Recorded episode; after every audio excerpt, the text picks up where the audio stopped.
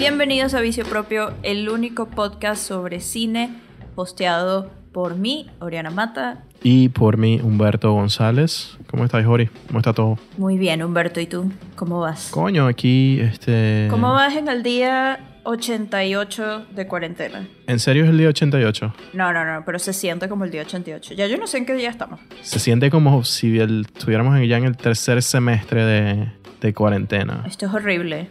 Esto es horrible. Ya yo de verdad no sé qué hacer. Y Hablam- hablamos del coronavirus porque... claro, es que no, no, no, no, yo no quiero hablar con coronavirus. Yo quiero aquí a, a distraerme. Queremos hablar sobre cine, no queremos hablar sobre el coronavirus. Ya basta, basta el coronavirus. Basta de las cadenas de WhatsApp con información errónea del coronavirus, por favor. Ya de pana no sé qué película bajar. O sea, he bajado todas las películas que existen y no he visto ninguna. Y ya no sé qué más bajar. Por eso es que digo, ya no sé qué película ver, sino que digo, ya no sé qué película bajar. Porque no veo un coño. Exacto, pues ya las tienes todas. Lo que te falta es verlas. ¿Sabes lo que puedes hacer? Puedes poner como todas las películas como en un generador de estos random que es como que metes un montón de, de variantes y te sale una sola. Así como la gente hace los giveaways. Mierda, eso existe. Sí, claro. Entonces, como que metes un archivo de Excel o algo así y te sale una random Ah, claro, para que claro. sepas qué ver, ¿no? Claro, para que alguien decida por mí, porque de verdad, o sea, no veo un coño. Ayer vi una película y, y, y ya, eso fue como que todo lo que he hecho en el mes de abril. Ver una película. Bueno, bienvenidos de vuelta a Vicio Propio. Este es nuestro podcast sobre cine y hoy va a ser sobre algo más. Ya el episodio pasado hicimos nuestro primer versus propio. La verdad no sabemos cómo salió eso, no hemos recibido el capítulo editado. ¿Quién sabe? No sabemos, pero eh, va a estar bueno. Sí. Ah, esperemos que sí. Bueno, ya a este punto, cuando saquemos este episodio, ya el otro se habrá estrenado y esperemos que a la gente le haya gustado el debate entre Mamma Mía y El Padrino 2. Grandes películas las dos, ¿qué te puedo decir? Grandes personajes. Sí, grandes musicales y asesinatos a sangre fría. O sea, mamá mía, grandes asesinatos. Sí, y musicales El Padrino 2, exactamente. Esa es toda la premisa del capítulo, por eso es que... Por eso tienen que escucharlo. Si están escuchando este episodio como primer episodio de Vicio Propio que han escuchado en sus vidas, tienen que ir al episodio atrás y luego al otro y al otro y, al, y escuchen todos los episodios. O sea, Exacto. Pero bueno, hoy estamos con un nuevo tema. Queríamos hablar de algo que creo que es pertinente para estos tiempos del coronavirus, estos tiempos extraños en los que estamos en nuestras casas, porque la verdad es que no solamente estamos viendo cine, también estamos viendo televisión. Bueno, no televisión como se conoce la televisión abierta, porque yo no veo televisión abierta desde hace demasiado tiempo, no sé tú, Humberto, Claro. pero sí estamos viendo series, Sí, no es sensacional, pero que vale la pena. También televisión, o sea, tengo mucho tiempo sin ver televisión, Oriana, y ya no, eh, de verdad ya no encuentro. Creo que, creo que este capítulo me va como a, a, a empujar. Yo mismo me voy a obligar a ver cosas de las que estoy hablando yo también. y a vol- volver a ver cosas, porque hay muchas cosas buenas de las que vamos a hablar, muchas series buenas de las que vamos a hablar, pero quería como discutir eso, ponerlo como en perspectiva un poco. Esa idea del, del cine, no sé, como el mundo del cine, pero ahora en televisión. Queríamos como empezar a, a discutir sobre ese tema. Sí, porque más allá de que sea sobre televisión, sabemos que este es un podcast sobre cine. Eh, imaginamos que la gente que nos escucha es porque quiere saber sobre cine, pero escogimos este tema porque desde hace tiempo Humberto y yo venimos hablando sobre cómo la televisión es cada vez más cinematográfica y cómo muchos directores se están mudando a la televisión Claro. a productoras de streaming, por ejemplo, bueno, distribuidoras de streaming, y se están haciendo muchas miniseries muy interesantes, y hay muchos directores que tal vez no dirigen una serie completa, pero dirigen un par de episodios de series muy importantes. Y nos pareció interesante hablar sobre ese tema porque más allá de, de simplemente recomendar series, quisiéramos hablar como todo el espectro interesante de lo que está pasando ahorita con, por ejemplo, las guerras de streaming y cómo eso está afectando el contenido que estamos o no viendo nosotros desde nuestro teléfono, desde nuestro televisor, desde todos lados, la verdad. O sea, nos interesaba como esa idea con todas estas plataformas nuevas de streaming, que ahora estas mismas plataformas están como que formando su propia idea y estética sobre las series. Por lo menos uno ve una serie de HBO y uno se da cuenta de que es HBO. O ves una serie de Amazon Prime y te das cuenta de que es una serie de Amazon. Y creo que está como, están como adoptando esa idea del estudio, del estudio televisivo como una idea autoral. No sé. Sí, se está convirtiendo en una plataforma muchísimo más amplia de lo que era antes.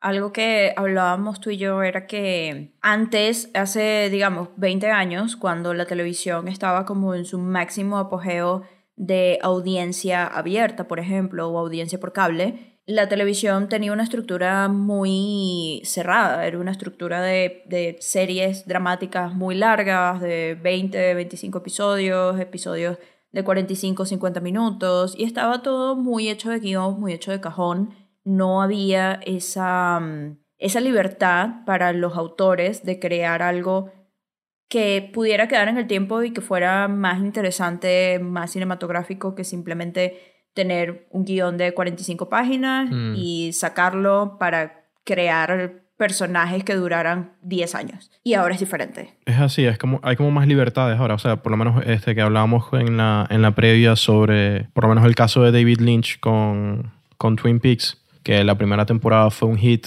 y dio como mucho de qué hablar en ese momento. Era como una, una estética y unas temáticas que no se veían mucho en la televisión de ese momento. Y pasó algo como que totalmente diferente en la segunda temporada y fue que le quitaron, mucha, le quitaron muchas libertades creativas a David Lynch, lo cual, bueno, dio para un poco de cosas después que se fuera a abandonar a la serie, regresara, etcétera, etcétera. Pero eso dice mucho sobre cómo ha cambiado la industria televisiva desde ese momento, que ahora es eso, como que a las películas, entre una de las muchas cosas que las diferencia es que hay como una libertad creativa que no se siente muy, no es muy notable en la televisión. Y yo creo que ya esas barreras ya están como que cayéndose, ya está como que difuminándose cuáles son como las esas fronteras entre lo que es el cine y la televisión, que bueno, tiene muchas cosas diferentes, ¿no? O sea, es episódico, tienes que terminar los capítulos, mm, por lo menos en el caso de la televisión, querer traer a la gente tres semanas tras semana, cosa que no pasa con la película. Tú te sientas durante unas horas a ver una película y listo, chao, ahí fue. Pero con la, con el- la televisión es algo diferente, pero que igual ahora tiene, te- empieza a tener como que esa chispa de libertad creadora y hay muchas series ahorita en la actualidad que demuestran eso y queríamos como que hablar un poco de, de algunas de ellas y qué ha sucedido desde ese entonces, desde creo que esta década, más que todo es lo que vamos a hablar, ¿no? Sí, es más que todo esta década. eh, también lo interesante de esta década es que viene con una. Viene con algo que es tanto bueno para nosotros, que somos la audiencia, como también por lo que sufrimos un poco, y es el tema de las guerras de los streamings. La mayoría de las series que tenemos en esta lista son entre unas tres distribuidoras, HBO, Netflix y Amazon Prime, que son como, eh, digamos, las más fuertes en este momento produciendo contenido de calidad, contenido de, de televisión de calidad, o bueno, contenido de ficción, digamos. Y esta guerra hace que nosotros como audiencia, primero, tengamos más opciones, porque podemos ver series de autores en diferentes plataformas, pero también al mismo tiempo nos limita un poco porque tenemos que tener estas plataformas y tenemos que tener estos streaming, tenemos que pagar suscripciones mensuales para poder tener todo este contenido. Y cada vez están saliendo más. Ahorita tenemos estas tres principales, HBO Go, tenemos Netflix y tenemos Amazon Prime, pero de repente ya este año salió Disney Plus y salió Apple TV Plus y luego creo que ya salió va a salir Peacock, que es la de NBC Universal. También no sé si sabes, pero va a salir HBO Max, Sí. que es como un super super HBO Go, porque va a ser todo el contenido de HBO más el contenido de Warner Bros, porque ahora están eh, fusionadas Warner Media y HBO. Entonces tenemos todas estas opciones de plataformas en las que podemos conseguir contenido y lo bueno para nosotros es que como estas plataformas están luchando entre ellas para poder captar audiencia y también para poder captar reconocimiento de pues, la industria, necesitan ponerse creativos para poder conseguir esto. Y al ponerse creativos es que llaman a directores ya reconocidos, directores que tienen una trayectoria muy interesante, también escritores, también productores, Mm. que se salgan un ratico del cine y se metan en la televisión. Esto viene con una libertad creativa, viene también con menos restricciones de tiempo, porque si tú eres un director que, digamos, eres un realizador, ¿no? Escribiste, dirigiste tu película o quieres escribir y dirigir tu película, lo más probable es que pases unos dos, tres años solamente en el proceso creativo de una película. Claro. Mientras que con una serie de televisión, pues de repente creas la serie, puede ser que la crees completa o que dirijas un par de episodios solamente que tengan como tu visión como realizador, pero eso te va a tomar muchísimo menos tiempo que una película y al mismo tiempo probablemente te deje, capaz no la misma cantidad de dinero, pero sí te va a dejar un muy buen ingreso, que digo, no, no le viene mal a nadie, ¿no? O sea, los directores también tienen que comer y, y tienen que comer seguido. Entonces, entonces, esto es bueno para todo el mundo, ¿no? Es como una win-win situation. Eh, nosotros como audiencia tenemos buen contenido que podemos ver, los directores tienen chance de salirse un poquito de las películas y crear en un ambiente más libre, un ambiente también de, de menos tiempo de duración y al mismo tiempo las plataformas tienen un contenido interesante con el que competir. Sí, pasa, pasa mucho con, con, Vamos a tener como varios directores que, que, vamos a nombrar que creo que entran como en ese... Exactamente en ese molde que vos habéis eh, descrito, que es el director que tiene que comer, que necesita proyectos entre películas y es importante como que mantenerse trabajando y mantenerse al ruedo. Y mantenerse al ruedo eh, haciendo películas es muy difícil. Eh, únicamente. Sí, y mantenerse creativo. Exacto. Mantenerse creativo, porque, a ver, estos directores, estos realizadores en general son gente que me imagino que les pican las manos por estar haciendo proyectos, pero al mismo tiempo de repente tienen una película que es muy ambiciosa y les toma cinco años poder hacerla, poder producirla o más tiempo, no sé, em, hasta que la película salga y luego todo como la, todo el baile que, que viene con la película, ¿no? Toda la promoción, los premios, las temporadas, etcétera, etcétera.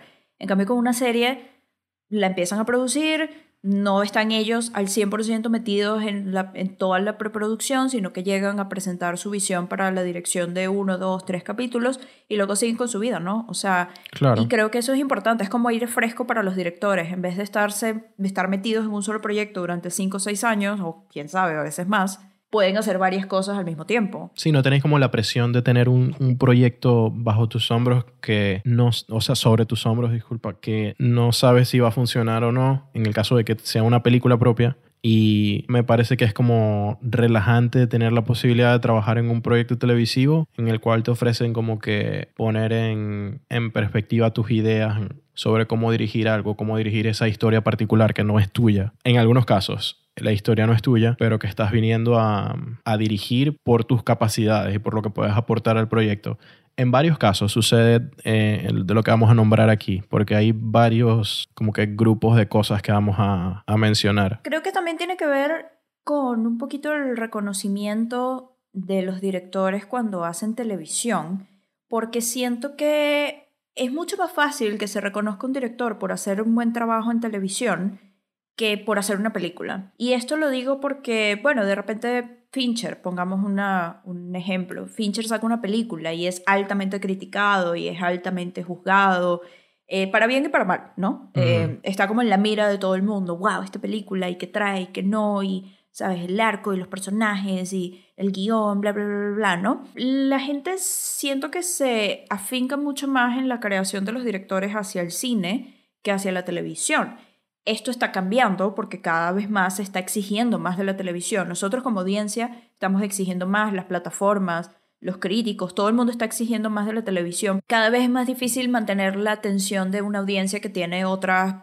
20 opciones que ver en una noche. Entonces se siente un ambiente como de un poco más de reconocimiento hacia los directores cuando hacen, cuando hacen televisión porque es como aplaudirlos, como que, ah, sí, sacaron este, sacaron este episodio, le fue súper bien, es una serie buena, bueno, se lavan las manos porque otros directores agarran el resto de la serie y digamos que el lomito de la creación de ellos estuvo en este uno, dos, tres episodios que hicieron por serie y pues les va muy bien, ¿no? O sea, es más difícil que se critique duramente un episodio de televisión en el que un director le puso como toda la cabeza y le puso todo su tiempo a este solito episodio en el que voy a hacerlo muy bien y voy a hacerlo bajo esta plataforma, bajo estos escritores, etcétera, que una película completa. No sé si se entiende como lo que, como lo que quiero decir sobre el reconocimiento. Sí, puede ser que suceda así en muchos, mm, en varios casos. También creo que puede suceder como al, al contrario, que te invitan como que para dirigir un episodio También. y ese episodio te caga toda la serie, que creo que puede suceder, que creo que pasó como mucho con, con Game of Thrones la última temporada es como que mierda, o sea, pero que por qué Ay, bueno, pero es que la última temporada fue un desastre. se ponen como caprichosos. Hay unos ejemplos que vamos a nombrar aquí, que creo que podemos empezar a nombrar como los ejemplos y empezar como a nombrar qué cosas queríamos nosotros mm, poner en perspectiva desde esta, desde esta noción de que el cine y la televisión están ahora como Fusionándose. invadiéndose en, en cuanto a visiones y en cuanto a estética. Sí, este episodio va a estar dividido en una, dos, tres, cuatro partes de diferentes temas de los que quisiéramos hablar. Vamos a comenzar con directores de cine que han dirigido episodios de televisión, no que de repente han dirigido toda una, toda una temporada o toda una serie, pero es que sí han puesto su visión y han puesto su realización a veces en los pilotos de unas series y este piloto le da el ritmo y le da como el estilo al resto de la temporada o de repente episodios aleatorios, episodios como muy significativos para la serie. Entonces, comenzamos, comienzas tú si quieres.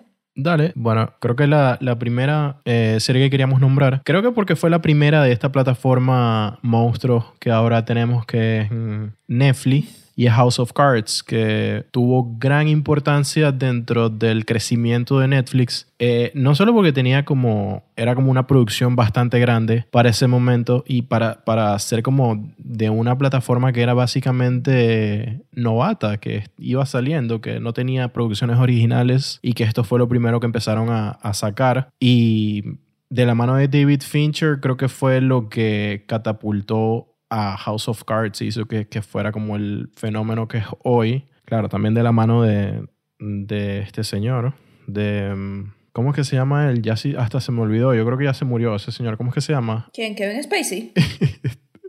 Kevin Spacey. Viste, no me acordaba de Kevin Spacey, no me acordaba del nombre. Es que yo quiero, quiero como bloquearlo de mi mente porque el video de Navidad me da mucho miedo. Entonces, A mí todo, todo sobre Kevin Spacey me da miedo, la verdad. es muy, eh, bueno, en fin. to be honest. Pero, o sea, contar como con ese carajo y detrás de la serie, creo que es lo que hizo que House of Cards se convirtiera como en una, en una serie muy importante autoralmente y porque tú la ves y tú sientes que estás viendo una película de David Fincher. Entonces sientes que la, como que el carisma de la forma de filmar y en la forma de contar está Fincher en toda la serie y creo que es algo muy autoral que no se había visto antes demasiado en, en series de televisión. No, la verdad prácticamente no se había visto. Lo interesante de esto fue que, bueno, Netflix está apostando por muchísimo contenido diferente, pero esto fue en el año, ¿qué? 2012, 2013 que empezó House of Cards. Sí, 2013, 2014 por ahí. Y Netflix apenas estaba, apenas estaba empezando a producir contenido original. Netflix antes era una plataforma de video on demand, tengo entendido, como una especie de blockbuster, pero en, Sí, en digital. Y de repente se empezaron a meter en el contenido original. Le apostaron muchísimo dinero a um, sus primeras series, que fueron básicamente, bueno, las exitosas fueron House of Cards y Orange is the New Black, fueron sus primeras apuestas. Interesante porque fueron apuestas de drama. O sea, ellos de una se fueron. Bueno, Orange is the New Black es como una dramedy, pero House of Cards es 100% drama. Em, y se fueron por esa vía porque fue como lo primero por lo que apostaron para poder competir contra las grandes cadenas de televisión Mm. cuyas mejores series o cuyas series más caras de más audiencia eran de drama. Entonces Netflix se asoció con David Fincher para hacer el piloto y el segundo episodio de la serie. Y si, si ven esos episodios, la verdad es que son episodios súper cinematográficos donde se puede ver la dirección clarísima de David Fincher. Y él lo que hizo fue como setear este mood, setear como esta idea de cómo iba a ser la serie, de cómo iba a seguir. Y bueno, ahí está House of Cards. Bueno, yo la verdad no, no la he visto. Eh, vi esos dos episodios, pero no he visto más de la serie. Como que de repente veo una cosa por aquí por allá si mi roomie la está viendo, pero de resto no la he visto más. Pero eh, al principio mínimo sí como que entró dando una patada a, a las, al contenido original, básicamente. Sí, porque tiene, tiene como esa, ese gen Fincher, sobre todo en los últimos años, de, que no sé, de Social Network para acá, que es como este, esta presencia robótica de una, ima- de una cámara que graba y es como muy ominoso todo. Y toda esa esencia del cine de, David Fincher la tiene House of Cards, que ya pr- probablemente en las temporadas siguientes no tuvo mucho, mucho que decir o que hacer. Eh, creo que quedó como director, productor ejecutivo o algo así.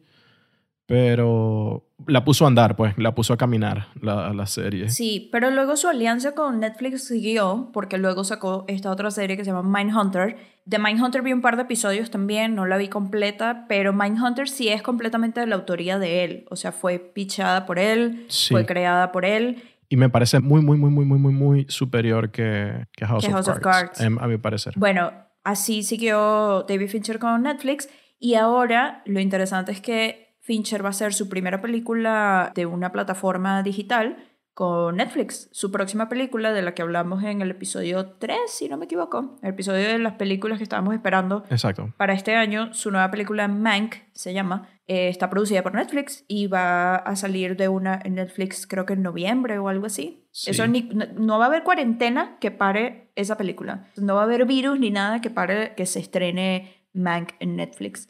Pero bueno, si David Fincher tiene una relación ya estrecha con Netflix, yo me imagino que seguirá haciendo un par de cosas como productor ejecutivo mientras sigue creando otras películas, ¿no? Ojalá que sí, porque, verga, siempre hace falta como tener una película al año o un proyectico al año de, de Fincher. De Fincher, sí. Pero bueno, hablando de, de directores que han hecho pelis, tenemos True Detective. Por lo menos queríamos hablar en principio de la primera temporada de True Detective, que fue escrita por Nick Pizzolatto, este novelista estadounidense, que escribió esta, para mí es como su obra maestra de todo lo que ha, ha hecho, tanto en literatura como en, como en televisión. Creo que no ha hecho cine por ahora. Y trajeron para dirigir la primera temporada en su totalidad a Kariyoji Fukunaga, que es este director también, eh, creo que es estadounidense o es canadiense, no me acuerdo No estoy segura. que es súper interesante porque ahí sí es verdad que yo siento que una película y una serie de televisión empiezan como que a... O sea, hay- hay una línea que no sé dónde está la separación o qué es la que la separa. Quizás por picos en cómo terminan los capítulos, eh, que tú necesitas como tener un incentivo para regresar semana tras semana. Pero el resto de True Detective tú la ves en ocho partes, o sea, la ves seguida las ocho partes y es una película larga Sí. que es lo interesante de esa serie. Sí, y es también el, el estilo de HBO, ¿no? HBO no hace lo que hace Netflix o lo que hace Amazon Prime, que sacan una serie completa en un solo día, sino que HBO todavía eh, saca series semana tras semana. Mm, Y el estilo de HBO también tiene que ver con estos, con estos momentos de tensión que tienen en todas sus series, sean de comedia, sean de drama, sean de suspenso, de lo que sea. Que en este caso, bueno, True Detective era criminalística, drama, suspenso también. Había suspenso Sí. en True Detective. Sí, estaba, habían como muchas Y capas. te mantenían, te mantenían esperando más, que es como lo que hace HBO normalmente con sus series. Que yo creo que si hablamos de series cinematográficas, HBO la verdad es que son los precursores de, de este género, por así decirlo, o de este estilo, porque no lo vienen haciendo solamente en esta década, lo vienen haciendo desde hace 25 años. O sea, Claro. ves Los Sopranos, ves The Wire, Sí, incluso desde, desde, desde, desde esos tiempos ya ellos como que entienden que hay ese margen como de libertad propio del cine y para ellos es incluso tan importante en la televisión. Por eso es que el contenido de ellos siempre, por lo menos para mí, siempre está por encima de los demás. Creo que ahora hay muchas como series que, que están tratando de hacer algo diferente, pero bajo esos mismos términos. O sea, no, no sé si acercarse, sino como que hacer a su propia se están acercando. premisa sobre cómo ver la televisión, Sí, exactamente. pero a la misma vez autoral y a la misma vez como muy libre, eh, que creo que es lo, lo interesante. Sí, creo que cada plataforma está creando como su propia dinámica de cómo ellos quieren presentar su contenido a su audiencia, ¿no? Mm. HBO entiende a su audiencia muy bien y sabe qué es lo que la audiencia quiere, bueno, porque además lleva muchísimo más tiempo en el aire que estas otras nuevas plataformas. Mm. Pero sin HBO nada de esto pudiera ser posible.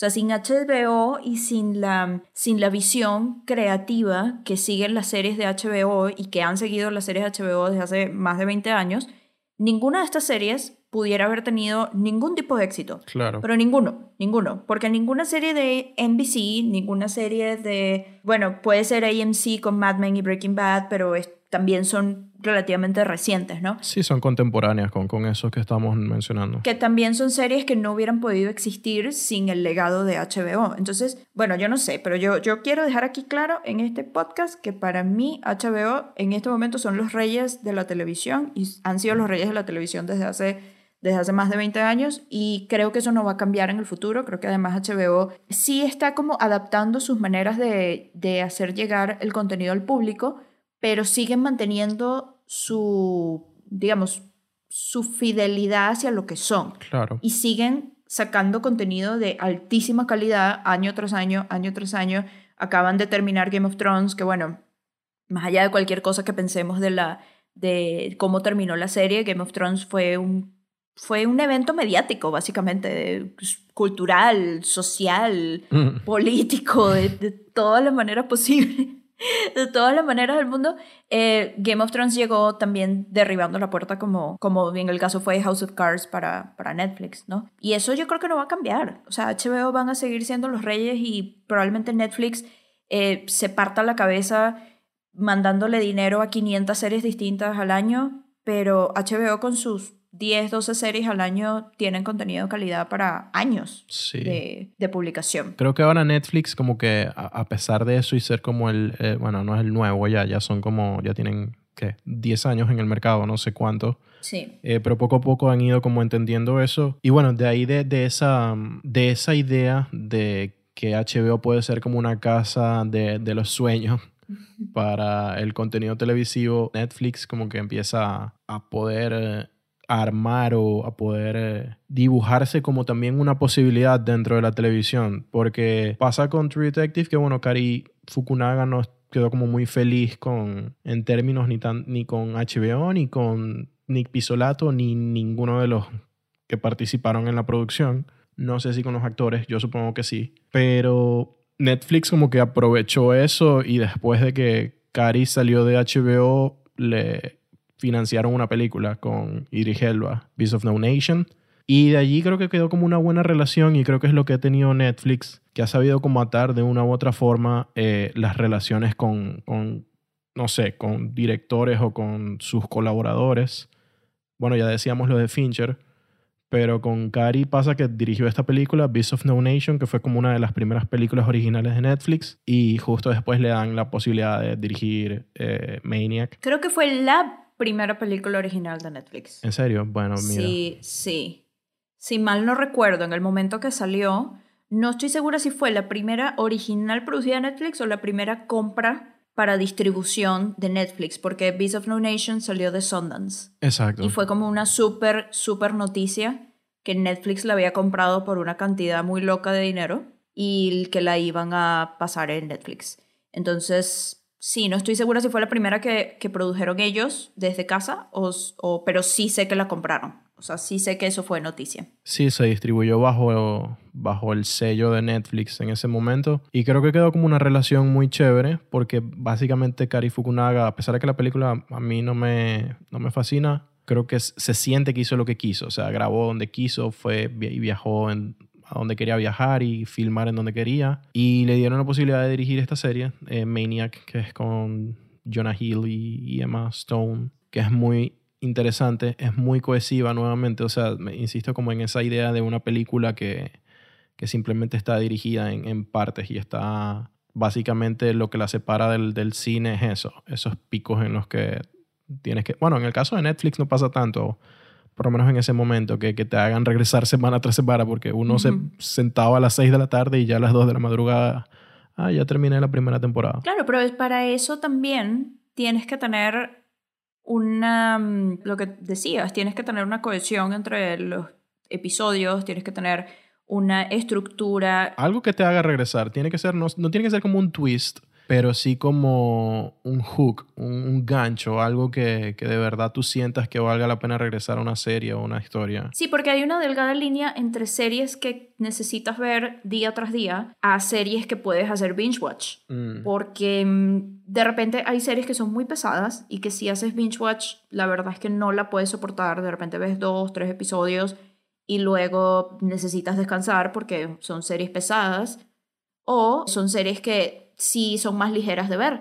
y que puedes ver todas en un día, que creo que es como en lo que se está especializando en este momento Netflix. Claro. Creo que sí. Creo que no tengo mucho tiempo sin ver algo en Netflix original. Lo último que estoy viendo es The Last Dance, de la serie documental esta sobre los Bulls, los Chicago Bulls y Michael Jordan. Mm, sí. Y están implementando como esa, esa idea de, de lanzar capítulos semana tras semana, que creo que ya lo hacen con otras producciones originales, no estoy seguro.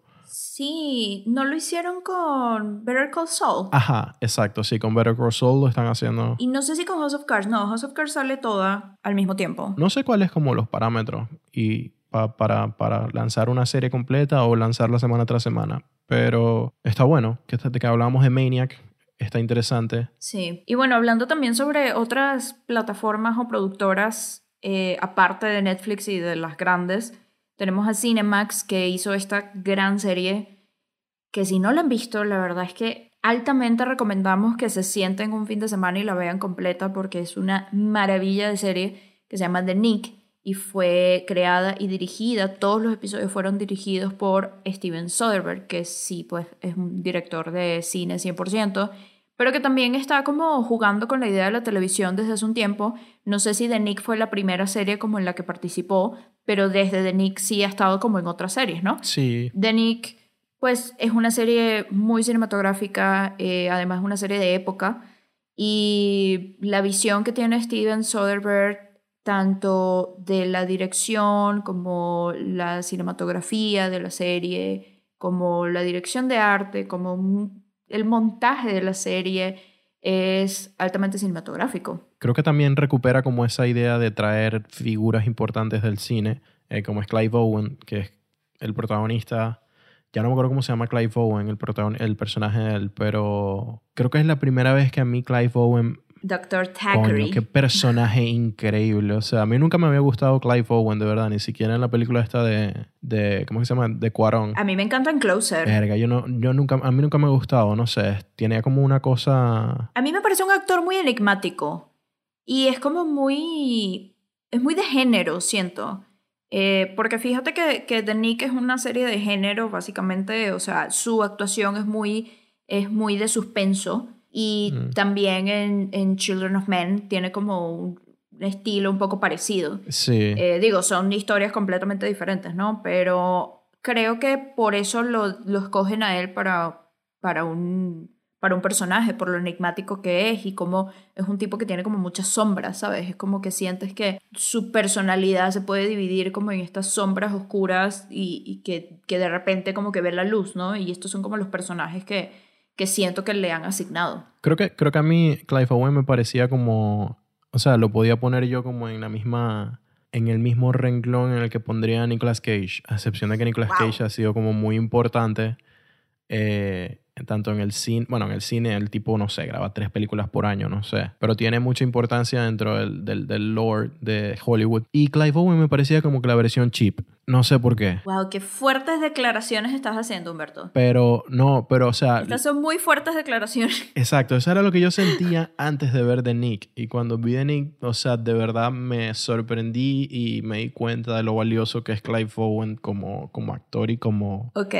Como mente creativa porque no es fácil. Cuando lo viste inyectándose cocaína en la... Heroína. En el pie. Coño. No, él, él empieza a consumir cocaína, pero se la inyecta. ¿Es cocaína? Sí, pero se la inyecta. Coño, qué increíble. Lo primero que él usa es la, la anestesia, que sí era heroína. Sé que él empieza con una droga y luego le dan otra y le dicen, no, esto te va a curar.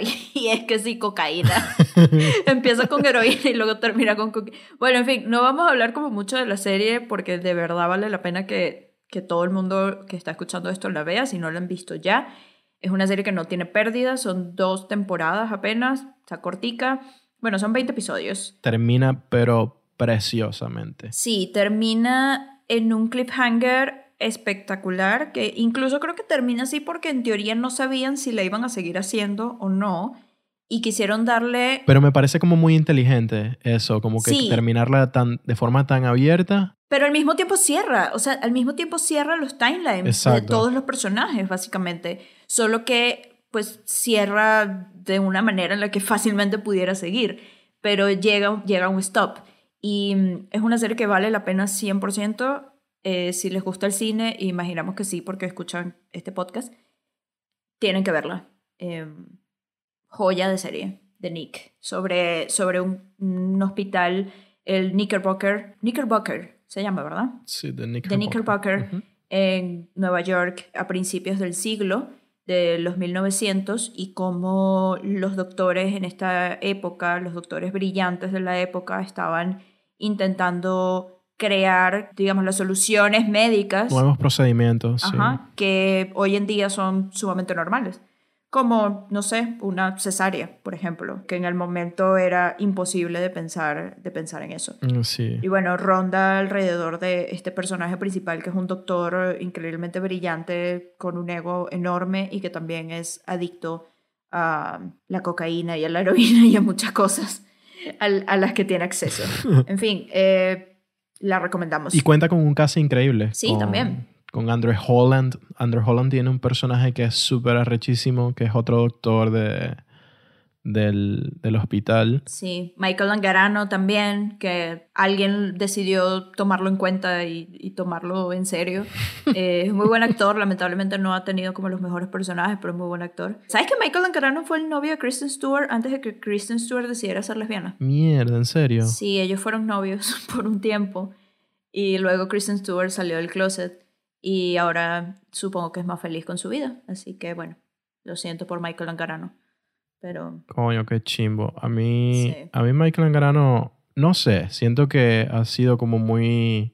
No sé, tiene de- demasiados proyectos, o sea, ha salido en tantas partes. Yo no me acordaba que él sale en, en Will and Grace, por ejemplo. wow. Me acuerdo que me di cuenta como que viviendo en Venezuela todavía veía Sony y daban Will and Grace en la mañana y... Sí, es que era como, era como una estrella Sí. infantil, ¿no? O iba a ser como de estas estrellas infantiles eh, que iban a hacer su proceso a ser estrellas adultas.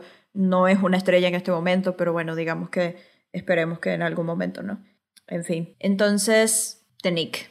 Steven Soderbergh. Y Soderbergh. Soderbergh también está... eh, es otro nivel. Creo que deberían como que darle más...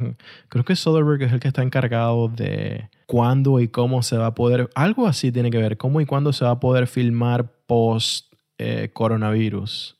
Es como el encargado de... Algo así tiene que ver. Me parece demasiado... ¿Es en serio? ¿En serio? Sí, la academia le dio como que el... ¿Cómo sí? Sí, lo designó como encargado de él decir cuándo se iba a poder filmar nuevamente. Y yo no sé si eso es como algo... No, vale, no te creo. Coño, vamos a tener que buscarlo. Ajá, y si Soderbergh dice no, hasta el 2023, nadie va a grabar nada aquí.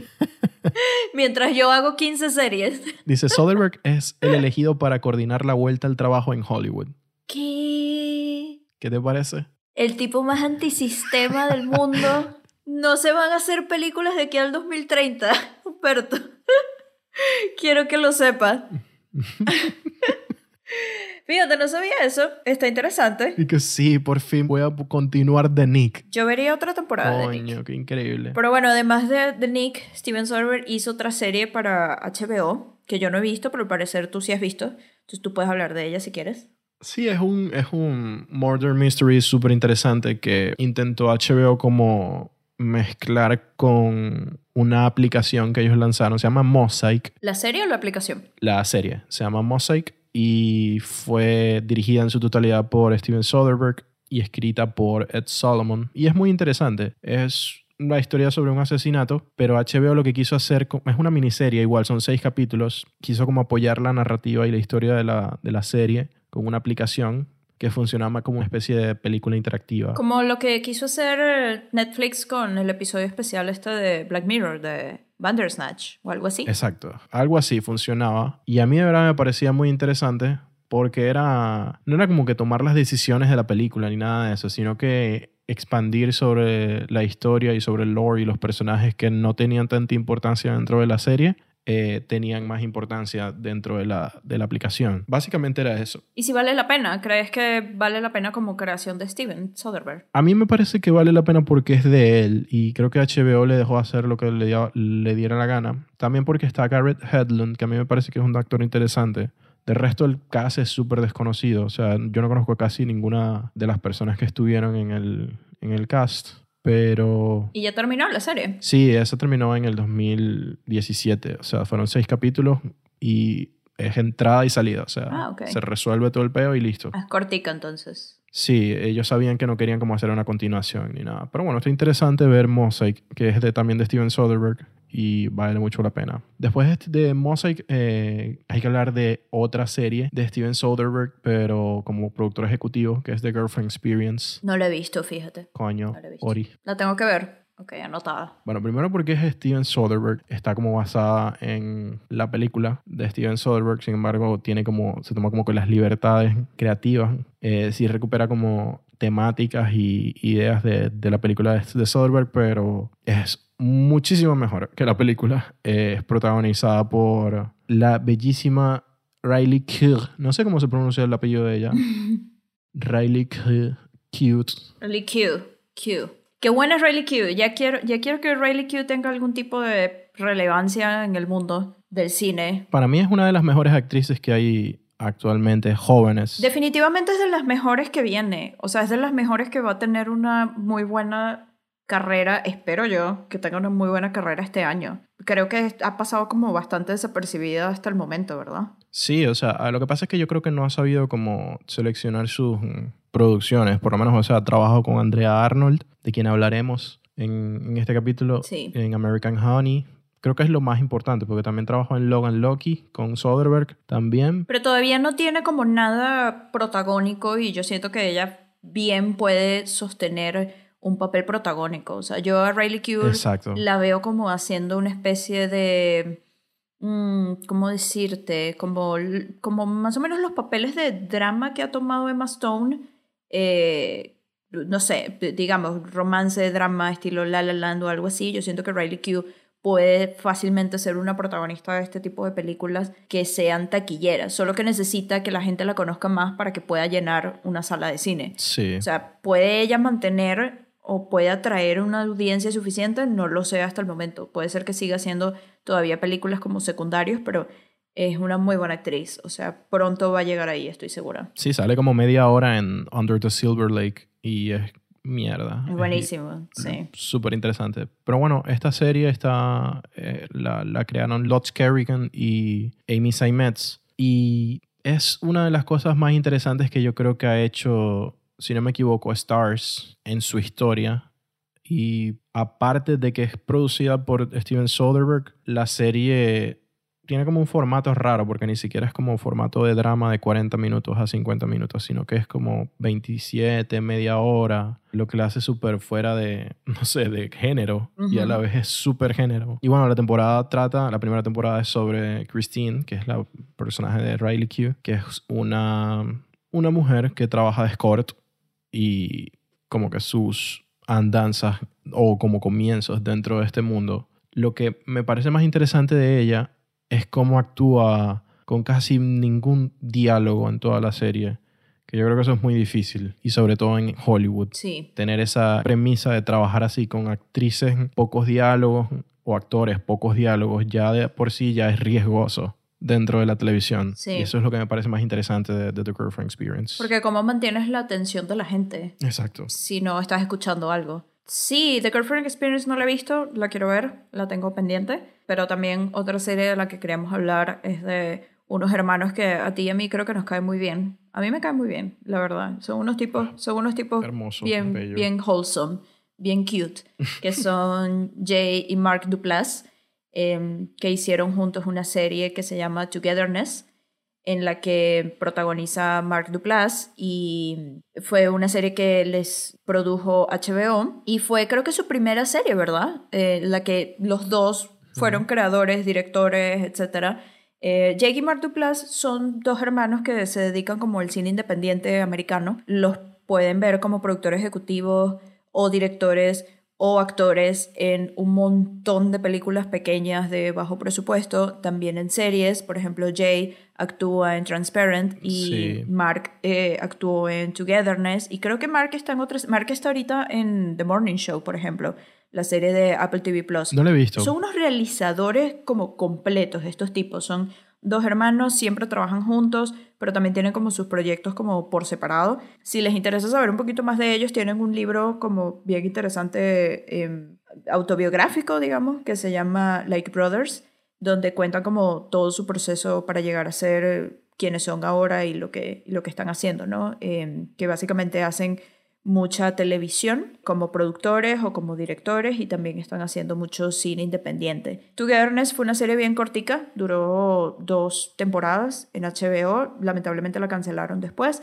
Eh, bueno, ellos siguen haciendo otras cosas, pero Togetherness fue una serie muy linda, a mí me gustó mucho. Es un drama, un drama romance eh, sobre una pareja que está, una pareja, un matrimonio que está como al borde del divorcio y qué pasa con ellos en, como en esta época actual, ¿no? Como, como una pareja lleva una, una relación en la que además se meten como algunos otros personajes en el medio.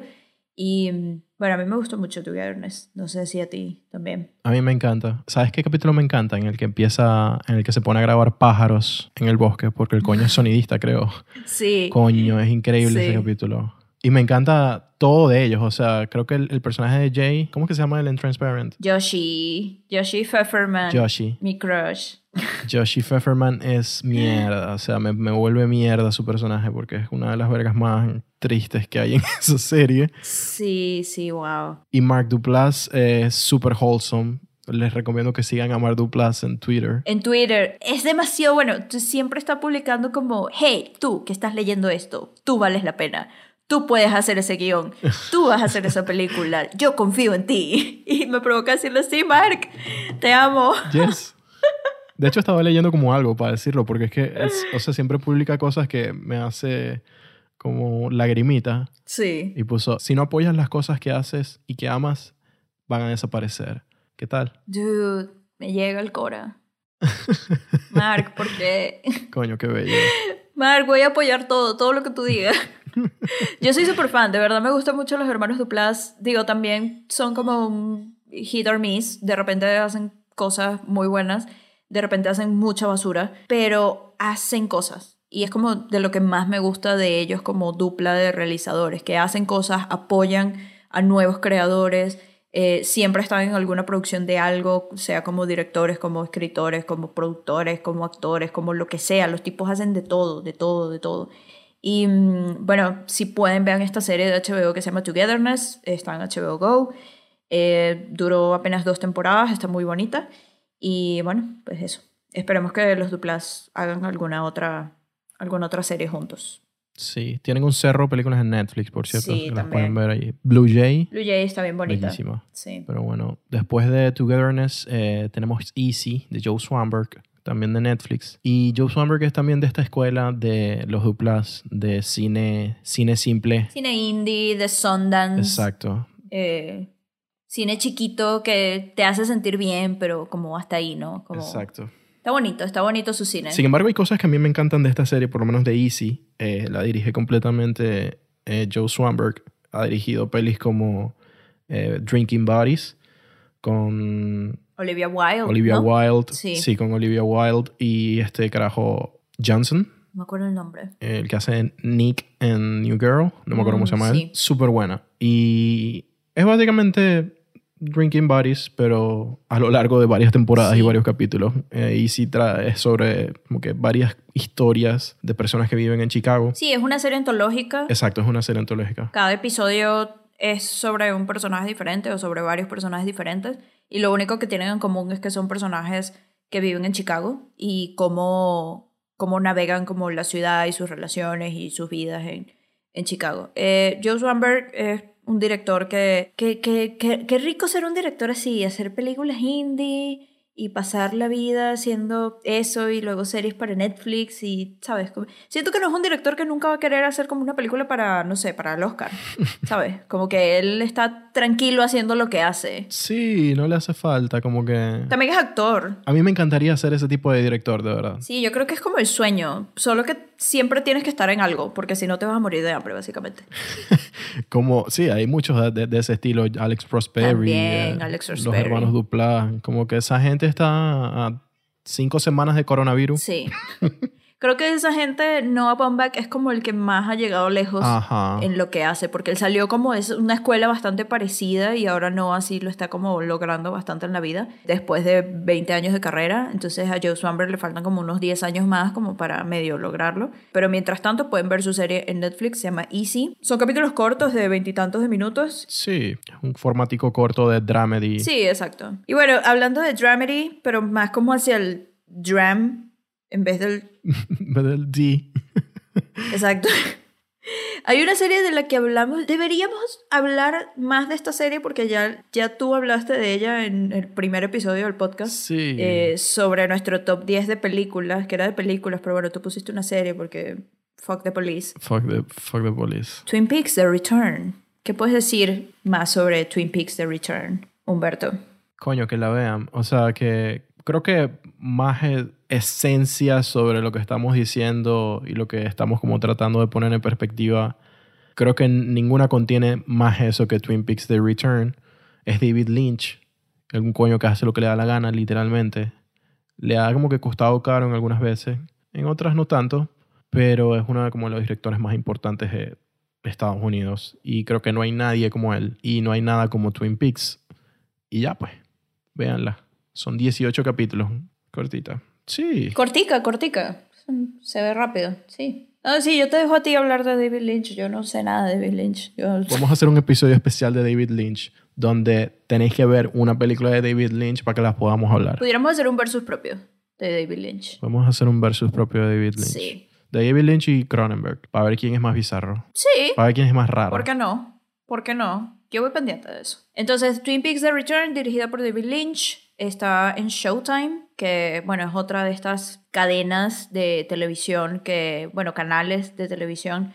Eh, no me encanta, siento que Showtime de repente se va demasiado como el melodrama, melodrama juro, pero sí tiene algunas Mm. cosas interesantes como esta, eh, a las que le ponen plata y bueno, siempre, siempre es bueno. Otra serie que está dirigida, bueno, algunos episodios estuvieron dirigidos por un director que personalmente me gusta mucho, que se llama Stephen Daldry, es The Crown. The Crown, la serie de drama de Netflix sobre mm, nuestra reina actual de Inglaterra, Elizabeth, Elizabeth II. Bueno, si no han visto The Crown, yo creo que no hay que venderla mucho. Es una serie impecable. Es una serie, mm, creo que incluso fue como una de las series más caras que ha producido Netflix hasta ahora, junto a The Get Down de Baz Luhrmann. Pero bueno, es un drama sobre la historia de Elizabeth II y va por tres temporadas, creo. Tres, sí, va por tres temporadas, va para la cuarta. Y Steven Daldry ha dirigido cuatro episodios. Dirigió el piloto de la serie, que sin, solamente por el hecho de como el tema del que estamos hablando, no tienen que ver la serie completa, pero vean, el piloto es una maravilla de episodio para, para hacer televisión, entre comillas. Es una película, básicamente es una película y mm, Ahí es donde están los cobres. Ah, Exactamente. Y mm, Steven Daldry es un director de cine dramático que a mí la verdad me gusta mucho. Dirigió, por ejemplo, The Hours, dirigió Extremely Loud and Incredibly Close, dirigió The Reader. Y bueno, es un director, la verdad, que si no le han puesto el ojo, es un tipo que hace cosas muy interesantes de drama. Sabe llevar como el ritmo y el montaje y la tensión del drama como a niveles que te dejan como al borde de la silla, pues, y te pega, te pega. me gusta, me gusta mucho The Crown. Yo no sé si tú lo has visto. Voy a ver si la veo. Sí, No, no la he visto y creo que voy a ver si la empiezo a ver. vale la pena. Es una serie muy de tíos. Es como una serie de tía. ¿Sabes? Como que, como que tu tía te va a recomendar ver The Crown. La verdad, mis tías no me han recomendado ver The Crown, pero yo siento que es como una serie de, de gente grande, como de señores. Pero está muy buena, está muy buena. También cómo recrean los escenarios reales de la historia, de cómo pasaron las cosas con Elizabeth II. La verdad es que está muy bien hecha. Muy, muy bien hecha. The Crown. En Netflix creo que la pueden encontrar, ¿no? Sí, está en Netflix. Yo siempre creo que la veo por allí, pero no, no me he animado porque, no sé, no estoy como para invertir tres temporadas. O sea, no estoy ni para invertir dos horas en una película, así que bueno, vamos a ver si la pongo en la lista. Vale la pena. Mínimo ver piloto. Creo que con que veas el piloto tienes como esa idea de qué fue lo que quiso hacer Steven Daldry con, con el estilo. Claro, pero voy a ver si la, la empiezo a ver. Bueno, y en esta misma temática de directores también está Ryan Johnson, que dirigió tres episodios para Breaking Bad. Y es que el tema no es que, ay sí, dirigió tres episodios para Breaking Bad, no, son los episodios que dirigió para Mm. Breaking Bad. Dirigió el episodio The Fly, el episodio de la mosca que... La mal- mosca maldita que está en el laboratorio. Sí, la mosca que está en el laboratorio. Dirigió Ozymandias, Uf. que es otro de los grandes episodios de, La historia de la televisión. de Breaking Bad. Y luego dirigió, si mal no me equivoco, el episodio 51, que es el de. en el que este Walt cumple 51 años, que es un año justamente después del principio de la serie, ¿no? Porque él en principio de la serie cumple 50. Sí. Ryan Johnson es un director de, básicamente, de acción, una acción eh, también con un poco de dramedy. Dirigió ahorita Knives Out, buenísima película, una whodunit que salió el año pasado. No sé si, bueno, no sé si tú la viste. ¿Sí la viste? Sí, claro, claro, me encantó. Me, me parece muy buena. Está muy buena. Dirigió también Brick, una película que al parecer es de culto, pero Sí, es de culto como de cine. No sé. Cuando la gente empieza a ver como cine y se empieza como a interesar un poquito más por el cine, más allá de ver Pulp Fiction, y descubren, no sé, las películas viejas de Joseph Gordon-Levitt. si eres snob, Humberto. Es que soy yo, estoy hablando de mí. ah, ok. Ah, ok. Va. O sea, yo era así cuando tenía 16 años. Como que no voy a engañar a nadie. Sí. Bueno, Breaking Bad, eh, Ryan Johnson dirigió estos tres episodios, también contenido de calidad, contenido muy cinematográfico en la televisión. Y luego tenemos otras series, como por ejemplo Too Old to Die Young, de Nicholas Winding Refn, de Amazon. Súper eh, densa porque cada episodio dura como que, no sé, hora y media. Vale la pena si te gusta como el cine de Nicholas, que es súper lento y estético de una forma muy rara. A mí en lo personal me encanta. Creo que me gusta más, eh, no sé, la segunda película que sacó con Ryan Gosling, que ahorita se me pasa. ¿Drive? No, Drive no, la otra. Eh, Only God Forgives, creo que me parece muchísimo mejor. Y por allí, por esos tiros, va To All to Die Young. Ok. Eh, la protagoniza nuestro baterista favorito. ¿Sabes cuál es nuestro baterista favorito? Sí, se me acaba de ir su nombre. Eh, Miles Teller. Miles Teller. Miles Teller. Ese mismo señor. Y bueno, a mí me parece increíble. Me parece es una de las mejores cosas que, que ha hecho Nicholas Winding Refn.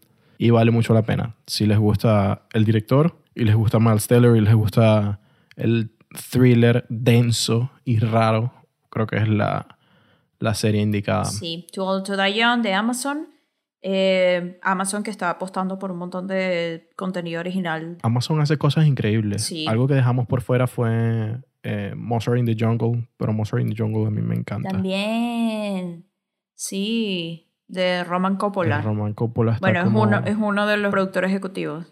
Sí, es cierto. Pero bueno, hay otras series que también queremos mencionar, como por ejemplo Sense8, que la dirigieron las Wachowskis, las hermanas Wachowski. Sense8 fue de Netflix, fue una serie demasiado cara para seguir produciendo, porque digo, no la he visto, pero tengo entendido que se hizo en ocho países diferentes, no sé cuántos países diferentes. Mierda. Y bueno, era muy caro de producir porque se hacía en cada sitio. Al final no dio tanto como para que la serie siguiera y decidieron cancelarla. Hubo como todo un revuelo en internet cuando la cancelaron. Sí, porque es como muy de culto, de culto de los últimos años. Sí, pero creo que ya da igual, ¿no? O sea, ya se terminó. X, sigamos con nuestras vidas. Viene Matrix 4, X. También, exacto. Otra serie de la que quería hablar porque creo que es interesante como para el momento en el que estamos es The Mandalorian. The Mandalorian es la primera apuesta de contenido original, de, bueno, de serie de Disney Plus. Y bueno, The Mandalorian llegó también con una patada porque, bueno, por todo este tema de Baby Yoda y los memes y se volvió como una serie de culto desde, cre- creo que como desde el primer episodio. Yo no la he visto, pero la puse en esta lista porque Taika Waititi dirigió un episodio y eso se me hizo interesante. Quisiera ver el episodio para ver qué tal quedó. Y también es creada por John Favreau, que, bueno, es director de, de cine, bueno, director y actor de cine. Bueno, productor, escritor, el tipo hace de todo. Eh, cocina, todo. Sí, no la he visto, pero creo que se puede agradecer el hecho de que han dicho que es muchísimo mejor de lo que se esperaba y forma parte del universo de Star Wars que ya está muerto. Y coño, ya basta, ya. Sí, ya basta, ya basta de Star Wars. O sea, es como Friends. No, ya va, vamos, vamos, vamos, vamos a darle. No vamos a- entiendo, no, Dios no sé si es como Friends, o sea, porque Star Wars sale todos los años y Friends tiene como 20, ¿qué? 20 años sin salir, no sé. Friends, Friends sale una noticia todos los años. Pero es que la gente quiere, o sea, la gente quiere ver algo. ¿De qué otra, de qué otra queríamos hablar? También queríamos mencionar de HBO la serie, de- bueno, las dos series de Paolo Sorrentino. La primera de John Pope con Jude Law, que es increíble. Y la secuela directa de The Young Pope, que se llama The New Pope, que esta vez es Jude Law con John Malkovich. No le he visto la segunda. Es como Rápido y Furioso y más rápido, más furioso. Exacto. Es como Shaw and Hobbs. Exacto. Pero esta... no, no es lo mismo que Sean Hobbs. Pero no la he visto la nueva. La de John Pope es muy buena, la recomiendo. Creo que si les gusta el cine de Pablo Sorrentino, que es como muy... eh, ¿Cuál sería la palabra para describir el cine de Pablo Sorrentino? Siento que es como decadente. Sí, Es una, eh, sus historias y temáticas son como de decadencia y su estética es como muy elaborada, muy... Elegante también. Exacto, es raro. Si no conocen el cine de Paolo Sorrentino, es un director italiano que, bueno, tiene particularmente dos películas que me gustan mucho, que son La Grande Bellezza y otra película que se llama Jude. Pueden ver estas dos películas, la verdad es una joya de, de- director. Tiene, como estábamos diciendo, un cine como muy decadente, muy grande, como muy elaborado, como muy elegante. Yo siento que es como el Baz Luhrmann de Italia sin, sin musical, en el sentido de cómo él maneja como sus historias. Eh, y bueno, tiene estas dos series para HBO. Yo creo que no cualquiera hace series para HBO. Sí, pone la cámara muy raro. Sí, ¿verdad? Tiene como unas decisiones de, de- para, para en- en- no sé, encuadrar. Verga. Mucha parafernalia, mucha, como muchos candelabros, como mucho oro, como- en fin. Véanlo, vean su cine. Italiano, al fin y al cabo. Pa- para pupi. Ok. Y, a- y hablando de Baz Luhrmann, que estábamos eh, justamente eh, mencionándolo, Baz Luhrmann tuvo una serie en Netflix que creo que ya se terminó, que se llama The Get Down, una serie ambientada en los años 70, en el Bronx de los años 70. Y si no han visto películas de Baz Luhrmann, como por ejemplo Moulin Rouge o The Great Gatsby, es un tipo demasiado estrafalario y esta serie fue demasiado cara de producir, incluso está como en un empate entre las series más caras de producir de la historia en y las otras, digamos, producir por episodio. Y las otras son Game of Thrones, Friends Exacto. y creo que ER. Eh, y es como, o sea, ¿cómo tú vas a hacer una serie para Netflix que cueste lo mismo, que cada episodio cueste lo mismo que Game of Thrones? O sea, eso evidentemente no dio para nada. que chale bola. Sí, y fue un fail a nivel como de audiencia, no le fue muy bien. Y bueno, Netflix le dio matarile y bueno, ya no está saliendo de nuevo. Pero bueno, existe, la hizo Baz Luhrmann. Si pueden, véanla, está en Netflix y vean por qué fue tan cara. Baz Luhrmann. A mí nunca me ha gustado el cine de él, pero no, no sé, creo que es por cosas muy personales. No sé, siento que es como eso, muy escandaloso, muy... A mí me gustó que usara una canción de Lana del Rey en The Great Gatsby, la verdad. Oh, God. Que fue todo lo que me gustó de The Great Gatsby. Pero bueno, podemos seguir con otras series. Hablando de Netflix, Coño, ¿verdad? Ni siquiera porque tiene a Toby Maguire. Ni siquiera porque tiene a Toby No. Maguire y Leonardo DiCaprio esa película sirve para un coño. No, la verdad no. Pero bueno, hablando de Netflix, hay una serie que probablemente mucha gente ha visto que se llama Narcos y vamos a hablar de la versión mexicana de Narcos que salió hace, ¿qué? Hace dos años o algo así. Eh, hay un director mexicano que nos gusta mucho que se llama Alonso Ruiz Palacios, del que hemos hablado anteriormente en este podcast. Director, por ejemplo, como de películas como Güeros o Museo. Y Alonso Ruiz Palacios dirigió eh, dos episodios para Narcos México y también Narcos México es dirigida por otro director. Sí, por um, este Amad Escalante, que también es como muy importante dentro del cine mexicano actualmente. Él ha dirigido películas como La Región Salvaje, también dirigió Sangre, Heli. Es como muy querido en el circuito festivalero, Venecia, no sé, ese tipo de festivales. Y me parece súper arrechísimo que, ya era lo que decíamos, que los directores necesitan como que comer, no solamente hacer sus passion projects. Sí, que les den estos proyectos, ¿no? Eh, que me imagino que están muy bien pagados y además son proyectos que ponen su trabajo en las manos de muchísima gente al mismo tiempo. Claro, pero está bueno que, que, o sea, que se cuenten como con, con directores tan buenos. Amada Escalante es eminencia del cine mexicano y Ruiz Palacios está como convirtiéndose en uno de los directores más importantes del cine contemporáneo de allá. Entonces me parece increíble. Y luego tenemos dos series que son relativamente nuevas de Apple TV Plus. Apple TV llegó con una grilla de series bien corta, como creo que como siete u ocho series originales. Y entre esas series está, bueno, The Morning Show, que es la que es producida por Reese Witherspoon. Particularmente The Morning Show no tiene como este, este lo, de lo que estamos hablando sobre directores de cine en las series, pero hay otras dos en el catálogo de Apple TV Plus. Una que se llama Servant, que es una serie de terror dirigida por M. Night Shyamalan. Eh, nunca sé cómo, cómo pronunciarlo. Shyamalan. Shyamalan. Sí, el señor raro que hace películas buenas cada 20 años. sí. Y hay otra película que se llama Sí, de ver en inglés, que está dirigida por Francis Lawrence. Francis Lawrence es un director que, por ejemplo, dirigió recientemente Red Sparrow con Jennifer Lawrence Mm. y también dirigió un par de pelis de, Hunger Games. Y bueno, Apple TV Plus está apostando como por estos directores. Esta serie sí, eh, también está protagonizada por Jason Momoa. Es como una especie de, de estilo como de Beer Box, A Quiet Place, ¿sabes? Este tipo de series, ¿no? Coño, no me, no me llama la atención ya sabiendo eso. Bueno, ¿qué te, bueno, pues, ¿qué te digo? Ni modo. Bird Box, ¿qué tal te pareció Bird Box? ¿Te gustó? No la vi. You win some, you lose some. Y bueno, este, queríamos como finalizar la, eh, la lista de series dirigidas tanto en su totalidad como en parte por directores que vienen del cine. Está The Jinx, una docuserie de HBO dirigida por Andrew Jarecki, que es sobre la sobre algunos aspectos de la vida de Robert Durst. Robert Durst es un personaje o es un, un, tipo estadounidense que pertenece como una familia muy rica. No sé, tienen unos negocios de inmobiliarias y cosas en Estados Unidos, si no me equivoco. Y la serie trata sobre, hay como una noticia muy perturbadora alrededor de Robert Durst, es que su esposa murió, desapareció y aparentemente la dan por muerta porque nunca apareció. Y de eso trata esta serie. Eh, Andrew Jarecki dirigió como una película a principios de los 2010.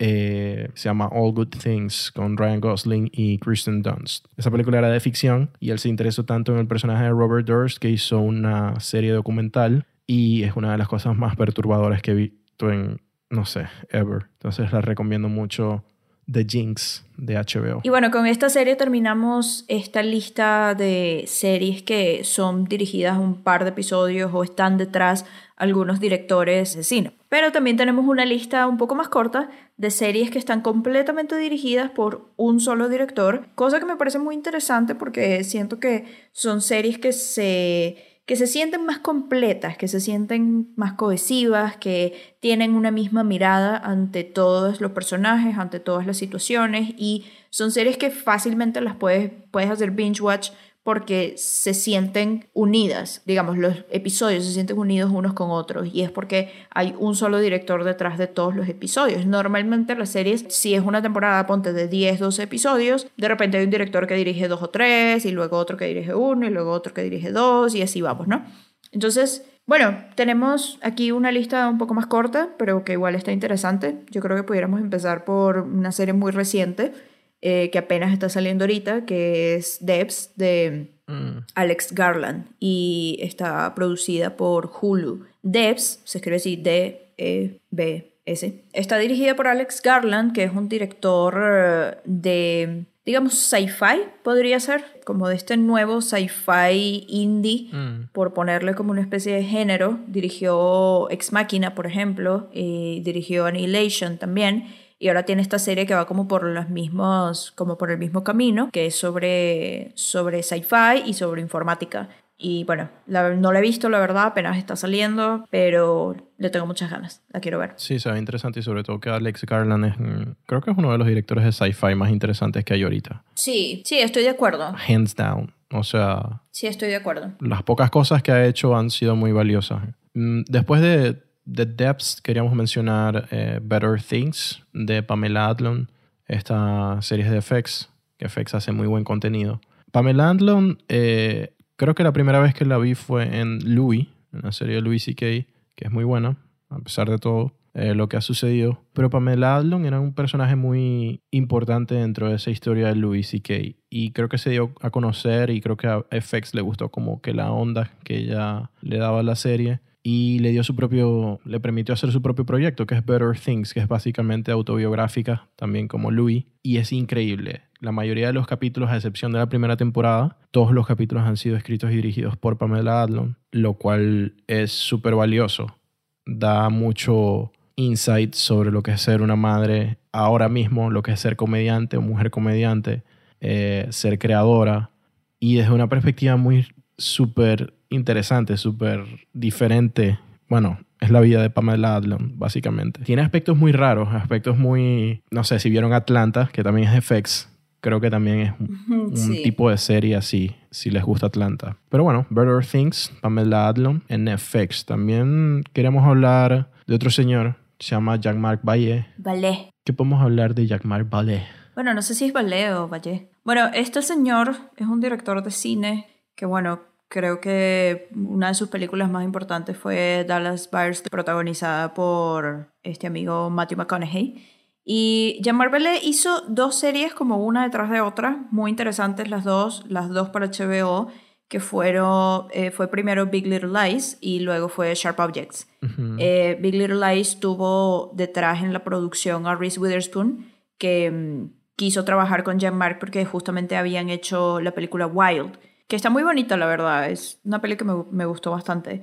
Y bueno, Reese Witherspoon, que creo que también pudiéramos mínimo mencionar como el papel importante que está teniendo Reese Witherspoon en la televisión actual, porque está convirtiéndose en una de las productoras más interesantes que estamos viendo, no solamente en cine, sino en televisión. Por ejemplo, Reese Witherspoon empujó toda la producción básicamente para hacer Big Little Lies, que terminó siendo una de las series más interesantes de, del año en que salió, que creo que fue 2017, mm. y reunió un cast de, de, actrices muy, muy bueno. Y Jean Marvelet dirigió toda la primera temporada de Big Little Lies y dirigió luego toda la primera, bueno, primera y única, yo creo, temporada de Sharp Objects, que Sharp Objects eh, fue una novela escrita por Gillian Flynn, que fue la misma escritora de Gonger. Entonces, bueno, ahí como que todo está como entrelazado, porque también Reese Witherspoon fue la, una de las productoras de Gonger. Básicamente Reese Witherspoon hizo que se hiciera Gonger. Ah, mierda, no sabía eso. Sí, Reese Witherspoon leyó la novela de Gonger y fue la primera que intentó venderla a productores. Em, primero ella, eh, creo, que fue como su primera aventura como productora. Ella quería protagonizar la película y luego Fincher le dijo, mira, no vas para el baile, no eres el personaje, pero quédate como productora porque básicamente la idea es tuya. Y pues sí, si vuelves a ver Gonger, Reese Witherspoon sale como uno de los primeros nombres en los créditos. Eh, entonces todo está conectado, ¿no? Porque Reese Witherspoon eh, fue la, la, productora de Gonger, Gillian Flynn es la escritora y guionista de, de Gonger, y luego Gillian Flynn también escribió todo el guion para Sharp Objects. Entonces, digo, todo está ahí, ¿no? Y Jean-Marc estuvo como detrás de estas dos series en dirección, y son dos series que puedes ver una dinámica cinematográfica evidente en la manera en que están contadas, la manera en que están montadas, la, la dirección en general y además cómo asume puros personajes de actores de cine, básicamente, como Amy Adams en Sharp Objects, también, bueno, Nicole Kidman. Chris Messina. Ah, Chris Messina. Chris Messina en Sharp Objects, muy bueno también. Pues sí, Jean-Marc ahorita está haciendo como su agosto con, con estas series. No sé si está como en algún nuevo proyecto con HBO. Seguramente. Pero yo me imagino que en algo debe estar metido porque le fue muy bien. Sí, incluso con el desastre que fue la segunda temporada de... No es desastre, pero no fue lo mismo. De Big Little Lies 2. Sí. Es como que... Hmm. Yo diría que no fue un desastre. Bueno, hay un tema interesante con la segunda temporada, que es que le pasaron la dirección a Andrea Arnold, que es otra directora de cine. Sí, dirigió Fish Tank y Wasp y American Honey, sí. donde está la valiosa Riley Q. También Riley Q, exactamente. Y el tema con Andrea Arnold fue que ella tuvo como todo el poder de dirección digamos, tanto de guion como de dirección de la temporada, pero luego toda la postproducción se le volvió a dar a Jean-Marc y el tema es que al parecer entre Jean-Marc HBO y Andrea Arnold hubo como muchísimos roces que resultó en que Jean-Marc tomara como toda la dirección del proyecto en la postproducción Y al parecer, bueno, fue, los episodios fueron editados y fueron como repensados de una manera en la que eh, Andrea Arnold no lo, no lo estaba contemplando al principio. Incluso Vallée como que dictó que se hicieran reshoots de muchas escenas y que se agregaran cosas y que se quitaran cosas. Creo que eso no estuvo cool, digo, no sé cómo era la propuesta de Andrea Arnold, pero siento que eso hizo que la serie, la segunda temporada, no se sintiera como tan auténtica como se sintió la primera. Eh, la segunda se siente como una especie de parche, como puros parches puestos unos con otros, y por encima de todo Meryl Streep, ¿no? Entonces ahí fue como medio, medio fail, pero la primera temporada es una joya y de verdad que recomiendo muchísimo que, que la vea todo el que esté escuchando este podcast. Bueno, esas fueron las series de Jean-Marc Payet que yo estoy seguro que va a seguir sacando cosas. Hay una película de él que se llama Demolition, que la tienen que ver, si no la han visto. Ah, es buenísima, a mí me gusta, con Jake Gyllenhaal, ¿no? Coño, qué bello. Coño, qué bella película. No, no dije qué bello él, perdón. Ah, seguimos. Qué nervios. No, pero sí, él es bello. O sea, ¿cuál es el problema?